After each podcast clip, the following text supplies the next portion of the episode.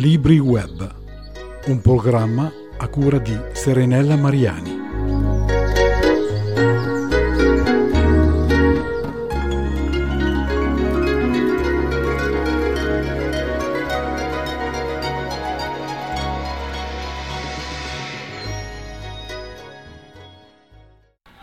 Ciao e ben ritrovati a tutti. Con Nude Erranti di Sara Trevisan ci ritroviamo a fare un audace, un audace viaggio introspettivo. Insieme a Laila, a Laila e Morgan, che sono i protagonisti del racconto, attraverseremo quelle che sono le paure e le emozioni umane.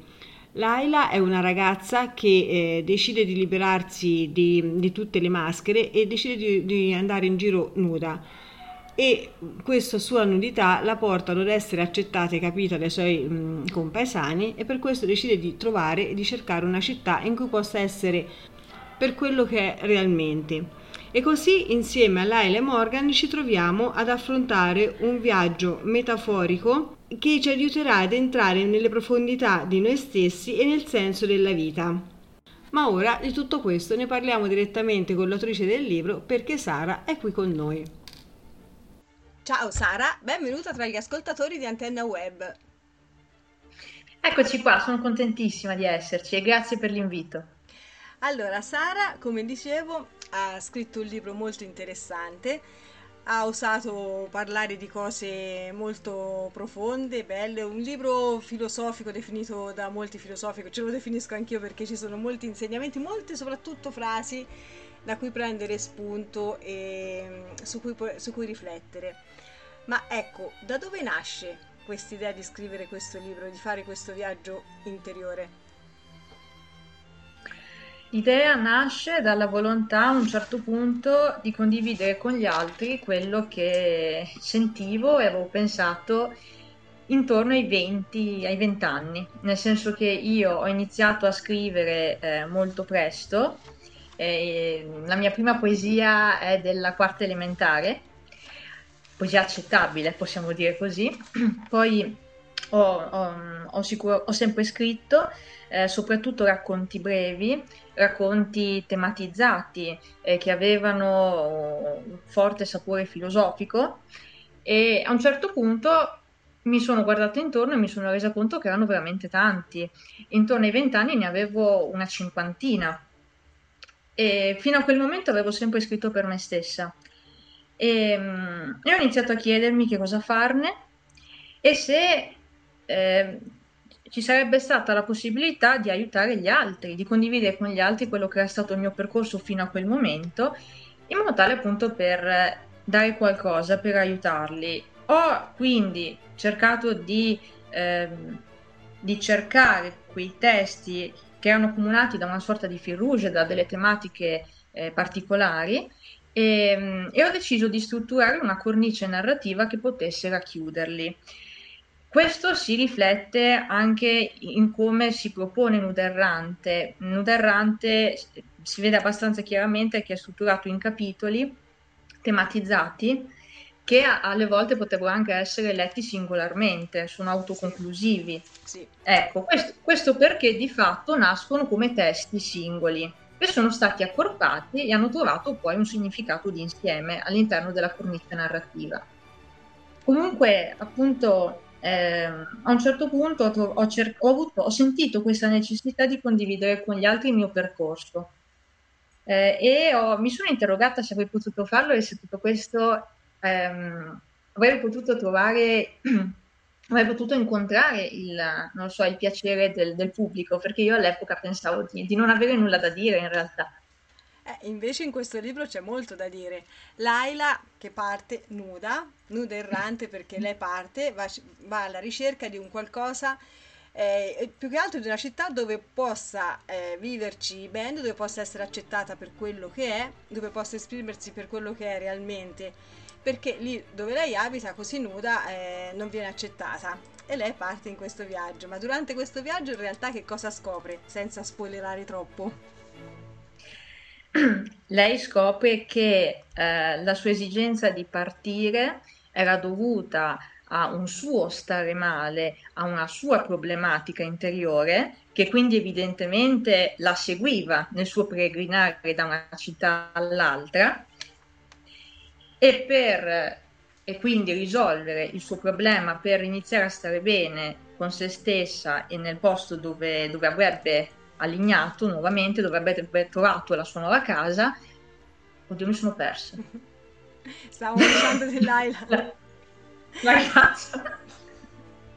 No, stavo dicendo perché lei era partita che cosa, che cosa andava in cerca e perché sì. eh, aveva bisogno di fare questa cosa e cosa troverà. Sì, lei parte perché appunto si trova male nella sua città di origine, pensando che il problema fosse degli altri, dipendesse dagli altri. Parte con il suo compagno di viaggio Morgan, quindi il, il gatto parlante Morgan, e, ehm, va da una città all'altra di questo mondo che è un po' strano, un po' particolare, un po' mostruoso, cerca una città dove allignare, dove trovarsi bene però in questo percorso scopre appunto che il problema non era degli altri, non dipendeva dagli altri, ma stava dentro di lei ed era legata a una sua paura. Quindi capisce anche che deve risolvere quella paura per riuscire finalmente a trovare la pace, a stare bene con se stessa e quindi anche con gli altri. Un'altra cosa che ho notato in questo libro che è particolare, come dicevi tu, però eh, Laila che parla con il suo gatto come se parlare delle, delle, proprie problematiche, delle paure che si possono incontrare, delle situazioni che uno ha, parlarne con qualcuno possono aiutare anche a capirle meglio e ad affrontarle. Per cui questo potrebbe essere un insegnamento? Assolutamente sì. Noi cresciamo nel confronto con l'alterità, nel confronto con l'altro. Eh, per lo scrittore, per me, per esempio, questa alterità spesso e volentieri è proprio il foglio bianco sul quale io voglio scrivere i miei pensieri, le mie emozioni, ma evidentemente può essere la persona con la quale parlo e comunque questo dialogo è fondamentale perché portando fuori di me quello che sento, quello che provo, ne prendo consapevolezza e grazie al feedback del, dell'altro io mi accorgo effettivamente se sono in errore, se sto facendo giusto, se sono sulla strada giusta. È nel confronto con l'alterità che io scopro effettivamente chi sono. E in questo il dialogo è uno strumento perfetto, il, è lo strumento classico più importante della filosofia, è quello che io utilizzo normalmente nel mio lavoro come business coach o, o lifestyle coach. Eh, il dialogo mi consente di aiutare l'altro a crescere. E poi è simpatica anche questa immagine del gatto che dice io voi umani non vi capisco a volte. Assolutamente sì. Quindi le, Morgan è, quello, è, è quel interlocutore privilegiato col quale Laila riesce a confrontarsi e, e quindi lui riesce anche a metterle di fronte eh, non lo so, ehm, le sue contraddizioni, quei problemi, quei punti problematici che lei da sola non vedrebbe.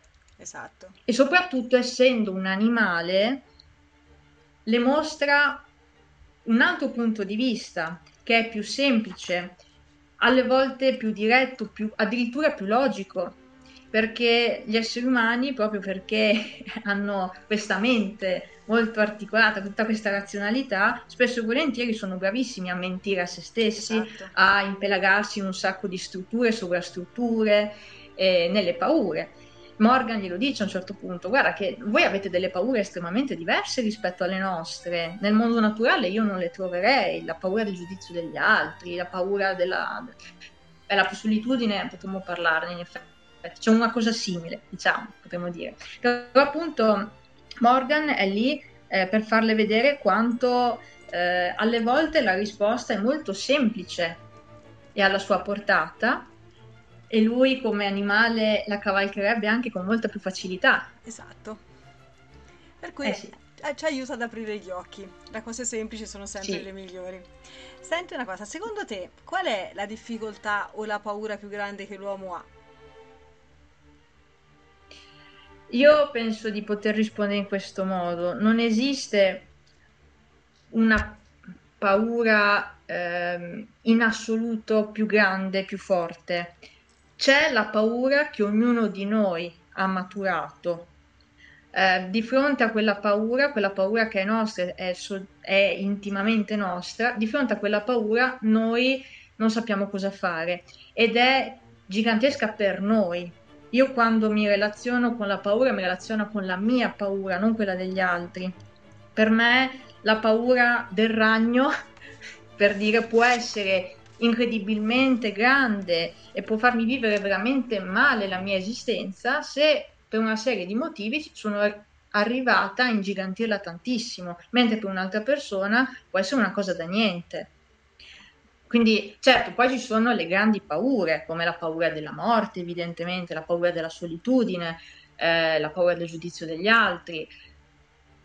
Però la verità è che ognuno coltiva un rapporto particolare con quelle paure e si dovrà confrontare, dovrà fare i conti direttamente con la sua paura particolare, che quindi sarà grande ai suoi occhi. E in questo libro ci fai riflettere molto su questo e, su, e anche su, su altre cose. Bene Sara, io ti ringrazio per essere stata qui con noi, per eh, averci lanciato questo bel messaggio e invitiamo i nostri ascoltatori a prendere il libro, a leggerlo perché di sicuro ce n'è, ce n'è per tutti, perché come hai detto tu adesso ognuno ha le sue paure, le sue difficoltà piccole o grandi, ma con questo libro ci fai capire che si può andare oltre, si possono superare se ci mettiamo in certi atteggiamenti. E questo lo lasciamo scoprire ai nostri lettori. Perfetto, grazie mille, è stato un piacere. Grazie Sara, grazie a te. Ciao e al prossimo libro. Grazie.